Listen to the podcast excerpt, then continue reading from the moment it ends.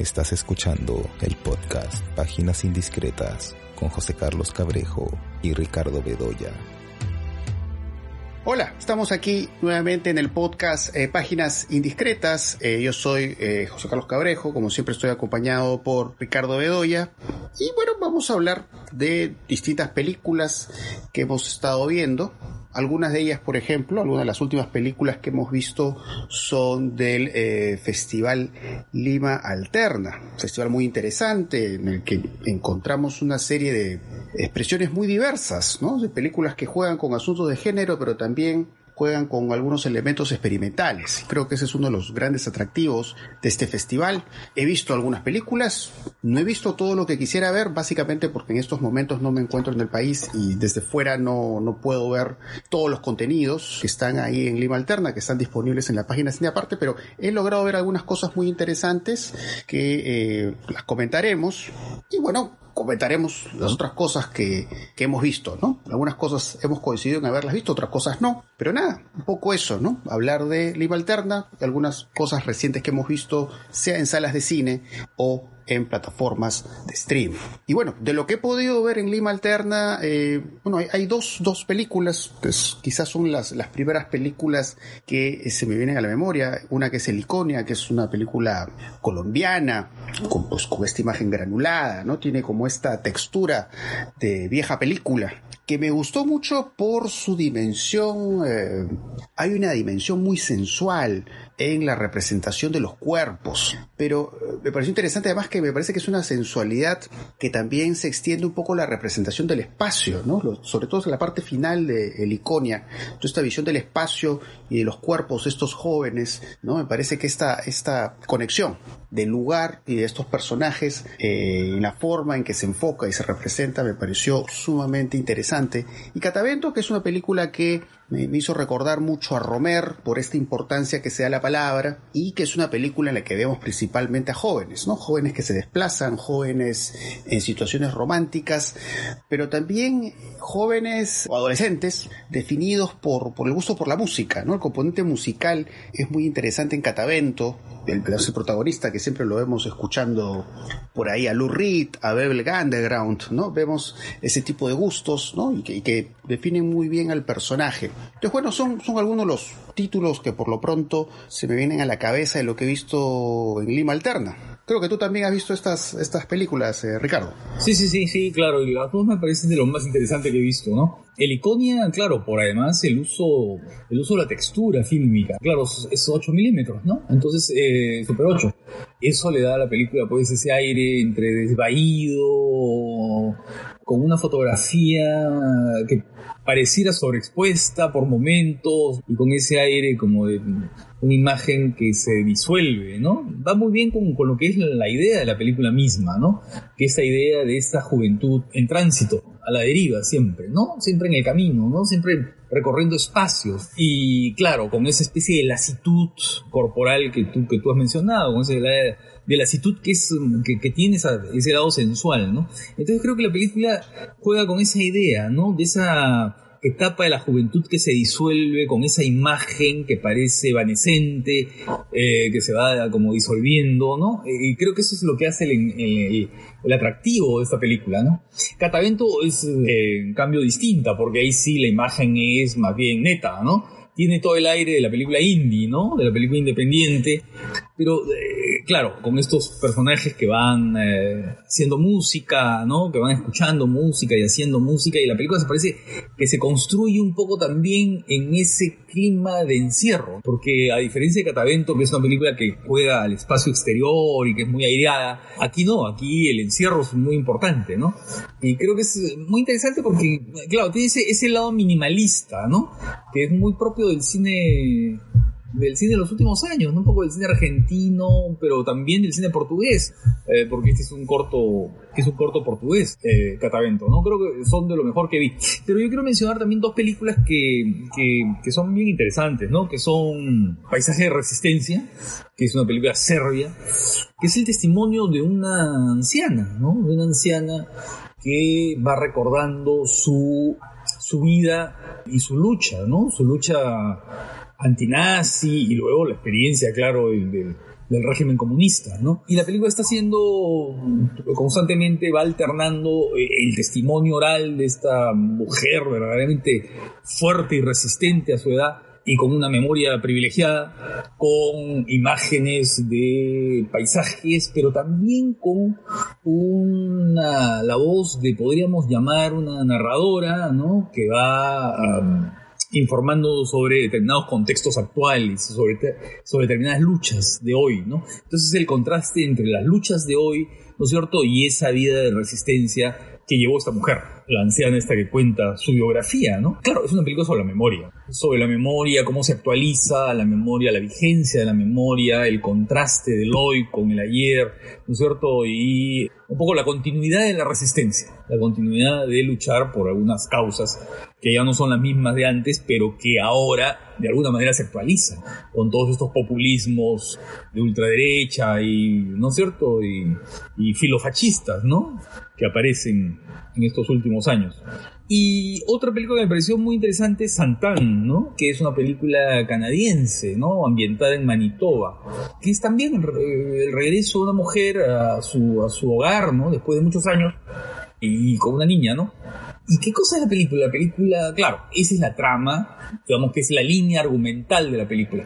Pero en realidad eh, la película es casi un acercamiento etnográfico, es casi un registro etnográfico. Es como si el equipo de realización se hubiera asentado en este lugar para compartir con ellos eh, modos de ser, costumbres, ambientes, atmósferas, ¿no? En una fotografía que también es muy trabajada, ¿no? muy trabajada y está llena, está trabajada con, colores muy especiales, eh, muy desaturados, ¿no? Eh, restándole saturación al color, y lo cual le da la idea de, a la vez de el encuentro con algo arcaico, eh, el encuentro con un mundo que conserva determinadas costumbres casi ancestrales, en rutinas familiares, interiores, mm, que tienen cierta, o sea, ciertos ambientes de, complicidad particular. ¿No? Es, es, es, como, es como, eh, ¿sabes qué cosa es? El registro de una comunidad cultural que está muy inserta en este tiempo, pero que a la vez parece fuera del tiempo. Entonces, ese aire de intemporalidad o de anacronismo es lo que le da a la película una fuerza particular y un... Eh, ahora, por momentos es una película un poco, si tú quieres, manierista, un poco exagerada en su tratamiento y en su en recargamiento visual y, ¿no? y en el cuidado que hay en todo lo que es la, la imagen, pero es una película especialmente interesante. ¿no? Creo que eso es lo que más me, me interesó. Me decepcionó en cambio eh, Liminal, ¿no? Liminal, que es una película de episodios, sobre todo me, interesaban los episodios de Philippe Gandreux, que creo que es uno de los eh, cineastas más interesantes de, franceses de ahora, ¿no? Que es un director muy radical, ¿no? Es un director, no sé si has visto algunas películas de él, Un lago, en fin, eh, que es un director que, que a veces este, va... Es un director sobre el cuerpo, ¿no?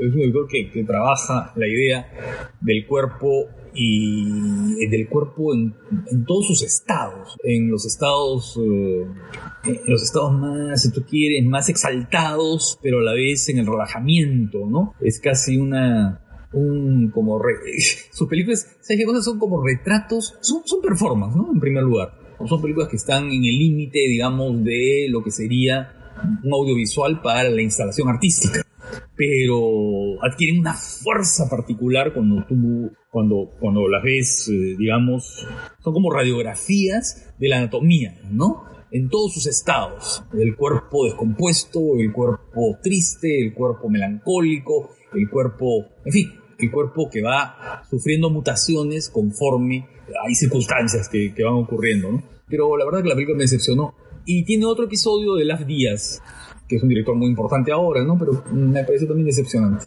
Eh, y bueno, y luego también vi la película de, claro, vi la película de Perrone, el argentino Perrone, que me parece inferior a otras de él, ¿no? Me parece inferior a otras de él. Creo que la película se agota un poco en su, también en su manierismo, ¿no? En su manierismo, en los travelings y un poco en la, en la, en la complacencia por cierto tipo de imágenes, ¿no? Que creo que lo había hecho mucho mejor en, en otras películas. Sí. Bueno, yo aparte, aparte en Lima Alterne he visto algunas otras cosas eh, eh, interesantes. Vi, vi la, la película inauguración, un título sumamente largo, Digital Video Editing with Adobe Premiere Pro, The Rail World Guide to Setup and Workflow. Ese es el título completo, es una película japonesa de 40 minutos. Em, muy curiosa, ¿no? Porque es, es una película que juega al, al registro poco de la película romántica, quizás por ahí cerca la comedia romántica, que a la vez un poco coquetea con el terror, porque en efecto, digamos, vemos a vemos imágenes, ¿no? Que, que remiten unas voces en off, como dos personas eh, que se están encargando de la edición de una película, y de pronto, claro, van haciendo esta película romántica y inexplicablemente van apareciendo imágenes eh, fantasmales en los encuadres, ¿no? Entonces, eh, digamos, juega con estos códigos eh, de, del, de, lo romántico, del terror, pero la forma en que los conecta es a través de lo cómico poco esta, esta visión del, del, del, terror muy parecida a estas películas tipo El Aro. Me hizo recordar mucho esta película de Sion Sono, también Hair Extensions.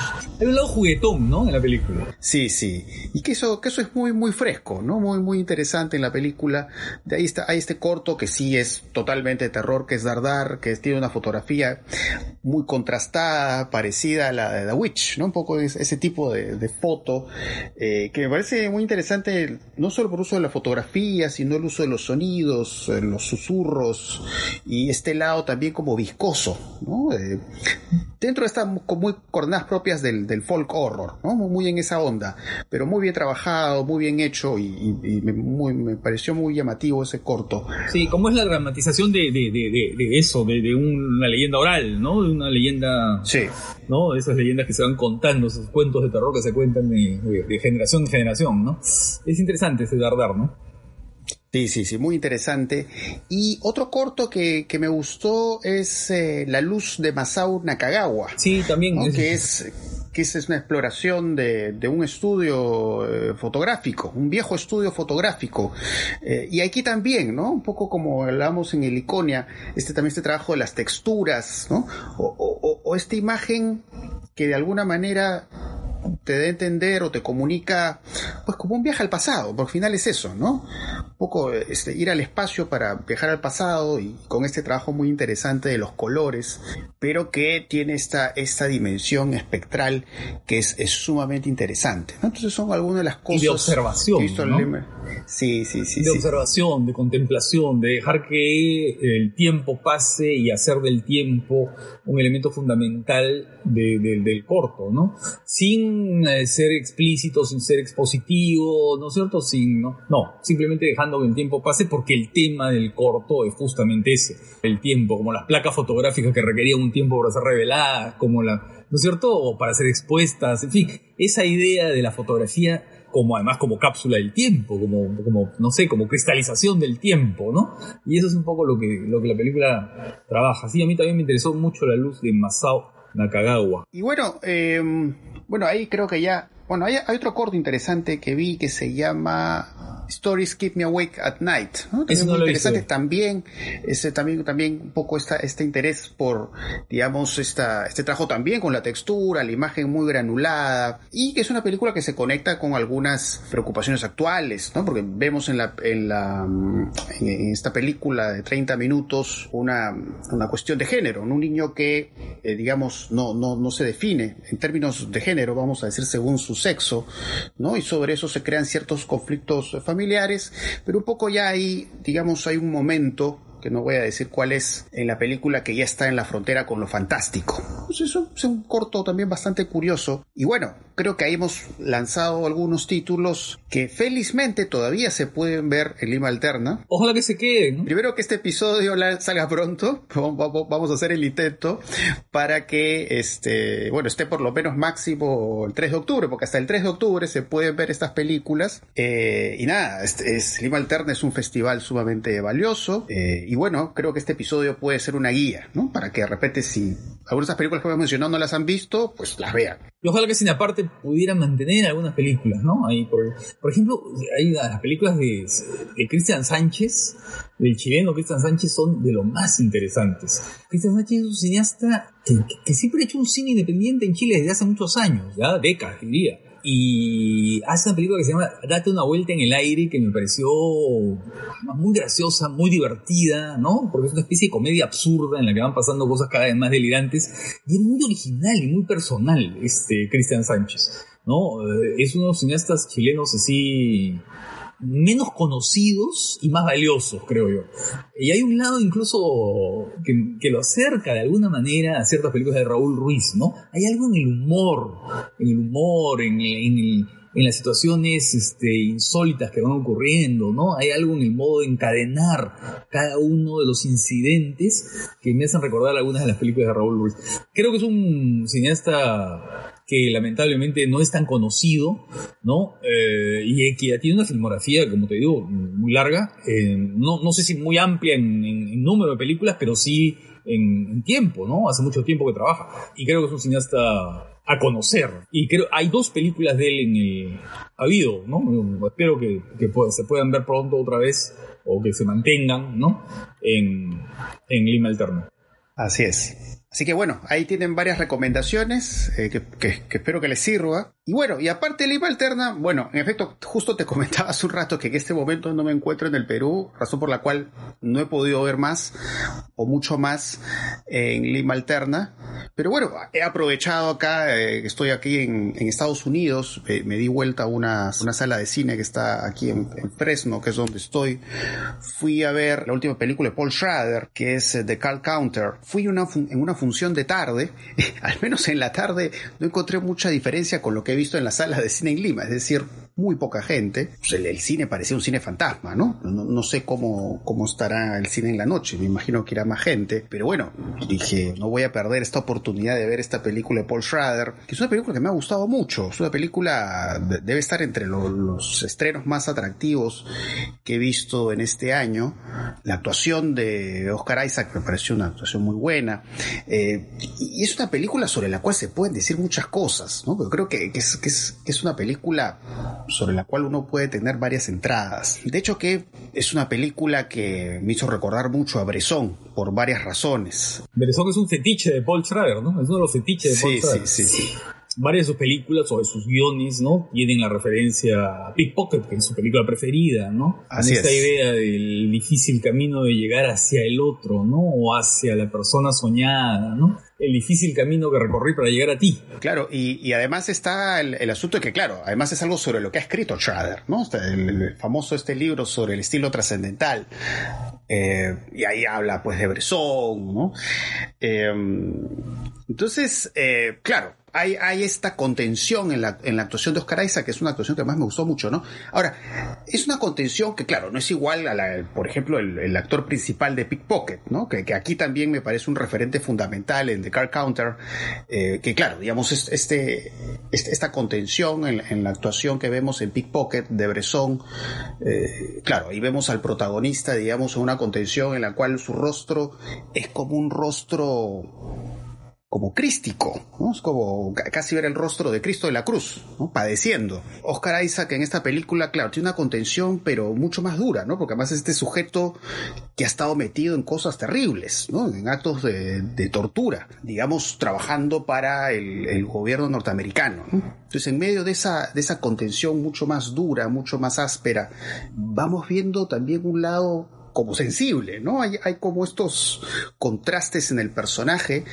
de la, la, dureza de su expresión, pero a la vez un poco esta dimensión como, como paternal que tiene el personaje hacia otro personaje que aparece que es un joven, que digamos culpabiliza todo este sistema de torturas, ¿no? Que habría desembocado indirectamente en la, en la muerte de su padre, ¿no? Y claro, hablar de Paul Schrader es hablar también, por supuesto, de Scorsese, ¿no? Porque Paul Schrader ha hecho pues guiones eh, para para alguno de los títulos más importantes de Martin Scorsese, ¿no? Entonces, siempre un poco reflexionar sobre la obra de Schrader es de alguna manera también reflexionar sobre el cine de Scorsese. Y me llamó mucho la atención eh, estas imágenes nocturnas, estos tránsitos del protagonista en la noche, ¿no? Con estos desenfoques, eh, con estos puntos de luz. Me hizo recordar mucho esta película de los 90 de Scorsese que es eh, Bringing Out the Dead. No me acuerdo cómo se tituló en Perú. Sí, sí, sí, la, con Nicolas Cage que recoge, que está en la ambulancia. Que recorren las noches ambulancias. Sí, Así es. Entonces, esas imágenes nocturnas también me hicieron recordar mucho a Scorsese.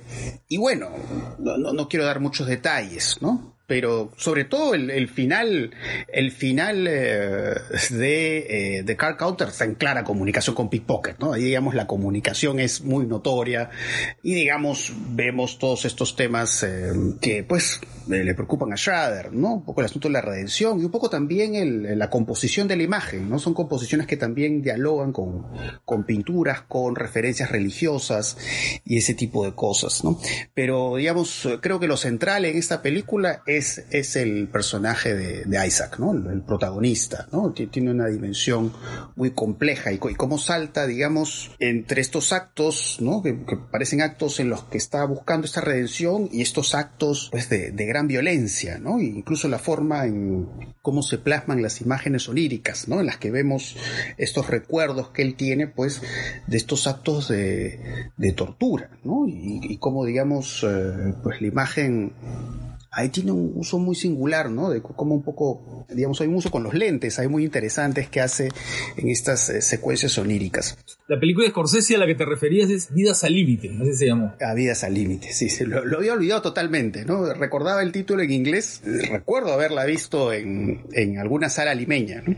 Pero había olvidado totalmente el título en español. Eh, bueno, la verdad que una suerte haber visto esa película, porque además otra cosa interesante de esa película es el trabajo del trabajo de la música trajo el sonido, porque además, claro, un poco esta idea de los recuerdos que aquejan, ¿no? Los recuerdos que siguen al, personaje, pues, de, estos, de estas torturas que él ha cometido.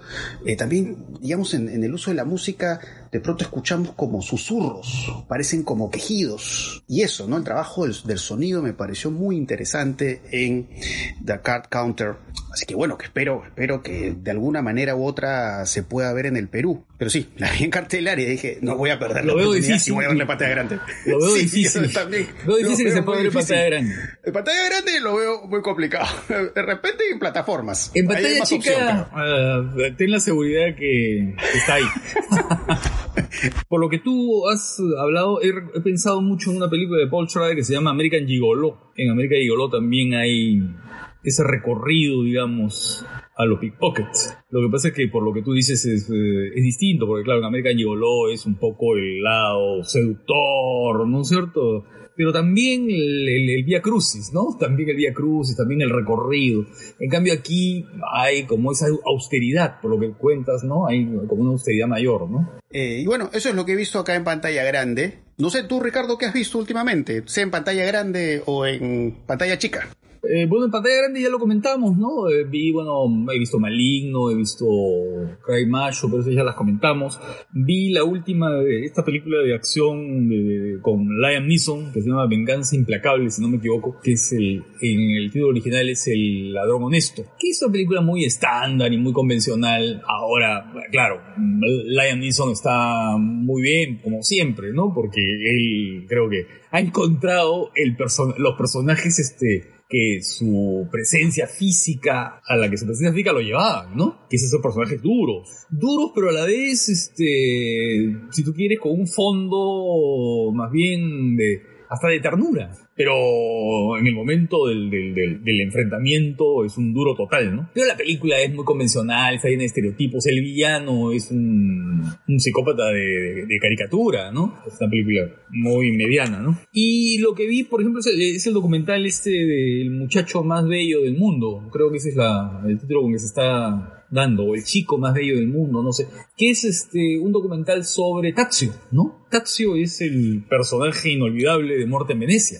el personaje que Visconti eh, descubrió para Muerte en Venecia, el actor, ¿no? Un actor sueco que en ese momento era un adolescente y es el personaje del que, claro, se queda prendado el músico Von Askenbach, que era interpretado por, por Bill Bogart en esta película, ¿no? De Visconti.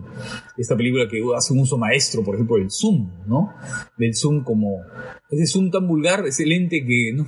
Que ha sido usado de manera tan grotesca a veces y tan, de modo tan, realmente tan vasto, tan barato, tan, ¿no? Tan torpe. Y Visconti lo, lo, lo, convierte en una herramienta de qué? De la atracción de la mirada, ¿no? De, cómo poseerte a la distancia, cómo poseerte sin acercarme, digamos, ¿no? Pero magnificando la imagen, atrayéndola hacia mí, ¿no? Y era una película pues casi obsesiva en eso, ¿no? En esta especie de seguimiento de este hombre mayor, de este músico en crisis en Venecia a comienzos del siglo XX, eh, en una época de peste, ¿no? Hay una peste en Venecia que se oculta, ¿no? Y de pronto este chico que tiene una belleza muy especial y este, y este tipo encuentra una crisis más para él, ¿no? Porque es, descubrir, es descubrirse a esa edad, digamos, atraído por ese joven, ¿no? Y entonces ahí comienza todo ese trabajo con el Zoom. Pero la película, claro, lo que hace es mostrarnos lo que ha sido del actor, lo que es ahora eh, este personaje eh, y lo, la forma en que la película le cambió la vida, ¿no? Le cambió la vida, por supuesto, para, para mal, ¿no? Porque, claro, después de haber tenido ese, ese reconocimiento público, porque la película tuvo mucho, en su momento, mucha, mucha difusión, ¿no? Eh, tuvo premios por aquí y por allá, se habló mucho de ella,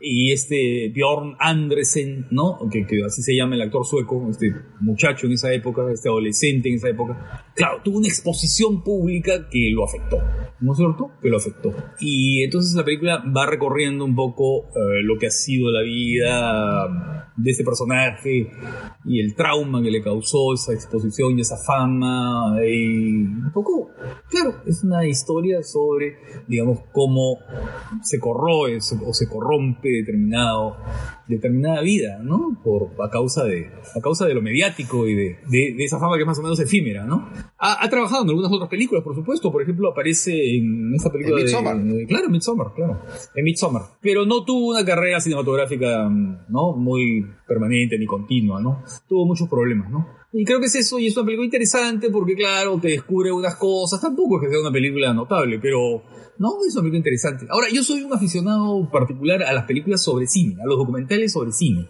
a los documentales que hablan de asuntos cinematográficos, ¿no? Por ejemplo, hace poco vi en no sé qué plataforma, vi Nostromo, ¿no? Eh, que es una película sobre el proyecto inacabado, inacabado, el proyecto que nunca se filmó, por David Lean, que era el proyecto que, que él pasó varios años trabajando en, sus última, en su última época, en su, antes de morir, ¿no? Y que era la adaptación de Joseph Conrad, ¿no? La adaptación a la novela, una adaptación muy trabajada, em, participaron dos guionistas bien importantes, eh, Robert Ball y Christopher Hampton, y tenía pues ya todo listo, pero le falló la producción, ¿no? Le falló dos productores. Y esos documentales a veces sobre, sobre cineastas y sobre proyectos y sobre, ¿no? Un poco como el documental de Jodorowsky y Dune, que también te descubre cosas bien interesantes, ¿no? Te va mostrando imágenes o storyboards o dibujos o diseños, ¿no? Que son especialmente interesantes, ¿no? Porque dicen mucho respecto a, claro, al mundo de cineastas que conoces y que de pronto se enamoraron de un proyecto y claro, y, y cómo ese proyecto, que puede ser ajeno, puede ser una obra literaria o qué sé yo, de pronto se inserta en el mundo de ese director, ¿no? Y cómo pudo haber sido la película, ¿no? Uno puede imaginar cómo pudo ser la película, ¿no? Como esa historia de Cristo, ¿no? Que quería filmar Dreyer, por ejemplo, ¿no? Que nunca la pudo hacer. Eh, bueno, la, la, película está sobre el actor que, que hace este famoso personaje Tatsu en Muerte Venecia. Bueno, yo he visto el tráiler nada más, en algún momento espero verla, ver el documental. Eh, pero sí, el tráiler me interesó esto, ¿no? Cosas, un poco ya el tráiler del documental te revela varias cosas, ¿no? Como cómo él se había convertido en un personaje de culto en Japón, ¿no? ah, sí, sí, claro, claro. Hay, hay, esa clase de cosas que cuenta el tráiler solamente, y de hecho que en algún momento quiero ver el documental. Y que usaron, usaron su, su rostro, su presencia para manga, para, no sé, para, historia, para historieta, en fin, se convirtió en una figura de culto en el Japón, sí. Sí, sí, sí. Eh, así que bueno, ya la veré en algún momento. Eh, yo lo que he estado viendo, bueno, aparte Car Counter, que le, he visto en una sala de cine, em, he visto, bueno, ayer vi en Netflix este documental eh, Britney versus Spears, ¿no? Que es, que es un documental que habla del, conflicto, ¿no? Sobre un, sobre un problema de tutela, ¿no? De esta famosa cantante Britney Spears con eh, su padre. Eh, vi el documental ayer eh, que tiene algunas cosas interesantes, sobre todo la, la primera mitad me pareció lo más interesante porque hay algo muy chocante en ese documental y es la forma en cómo se al inicio se van recopilando imágenes de archivo, sobre todo estas imágenes de archivo de los de los paparazzis, ¿no? Los paparazzis persiguiendo a Britney Spears, viendo, digamos, eh, con quién está acompañada, puede ser la, pareja que en, ese momento haya tenido la cantante. Y una cosa que resulta como, como inquietante de alguna manera en el documental es el asunto de los flashes, los flashes eh, de, las cámaras de fotografía que usan los paparazzis. Porque, claro, llega un momento en el cual estas imágenes es un poco como que te ponen en la posición de Britney Spears.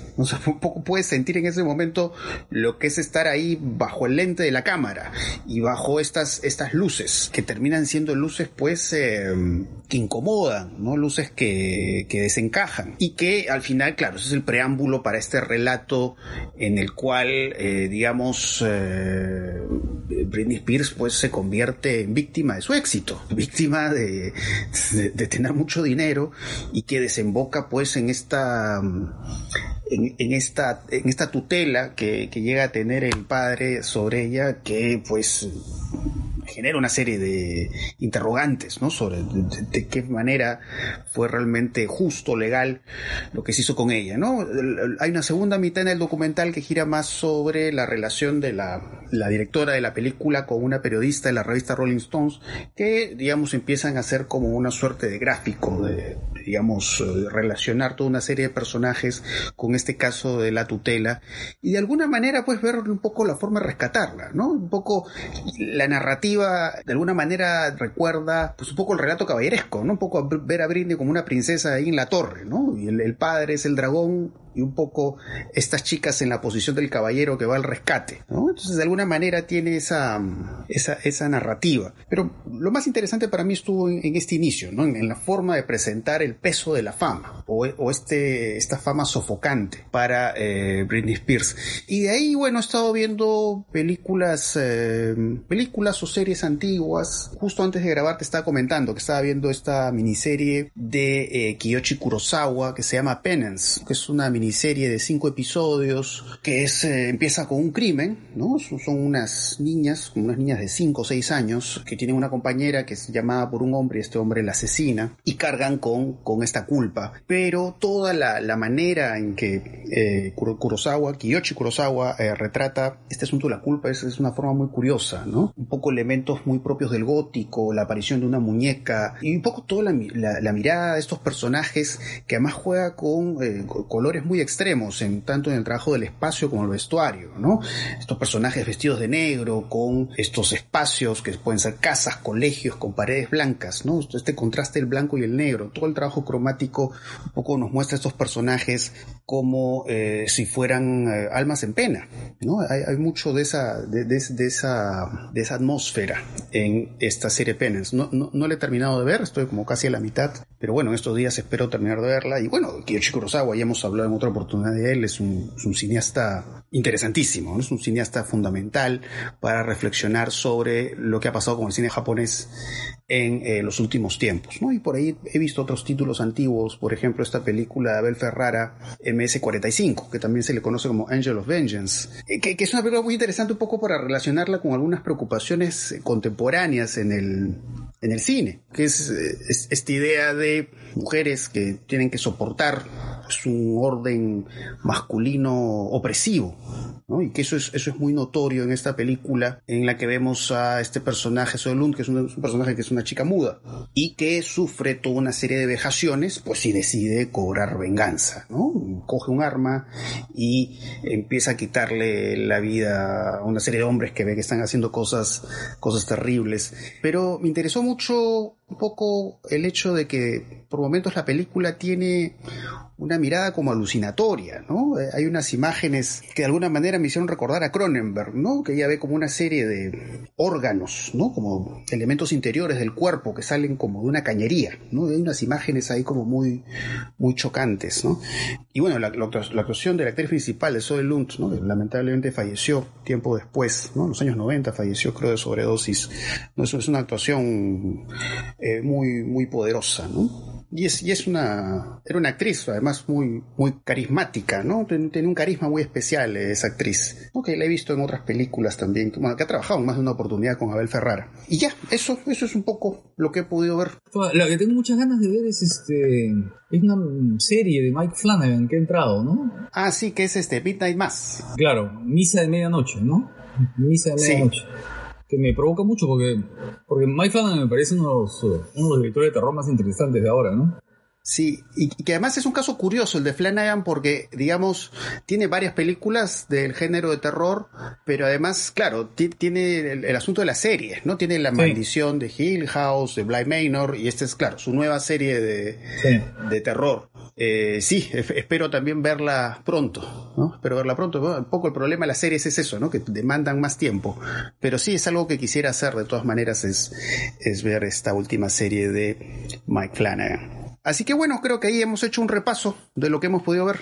Así que bueno, ya nos estaremos eh, reuniendo en otra oportunidad para ahí seguir comentando lo que vayamos viendo en el camino. Si veo algunas cosas más acá en Estados Unidos, ya les contaré, ya, ya les estaré ahí relatando a ver qué cosa he visto, ¿no? De cosas que no se pueden ver, no se pueden ver eh, en Perú, al menos oficialmente, ¿no? Porque bueno, obviamente hay otros canales, pero, pero bueno, ahí ya nos estaremos reuniendo muy pronto para seguir conversando sobre las películas que vayamos viendo, ¿no? Y esperemos también las series, ¿no? Como esta serie Time Más. Así que bueno, eso sería todo por hoy, así que ya nos estaremos escuchando en una próxima oportunidad. Chao.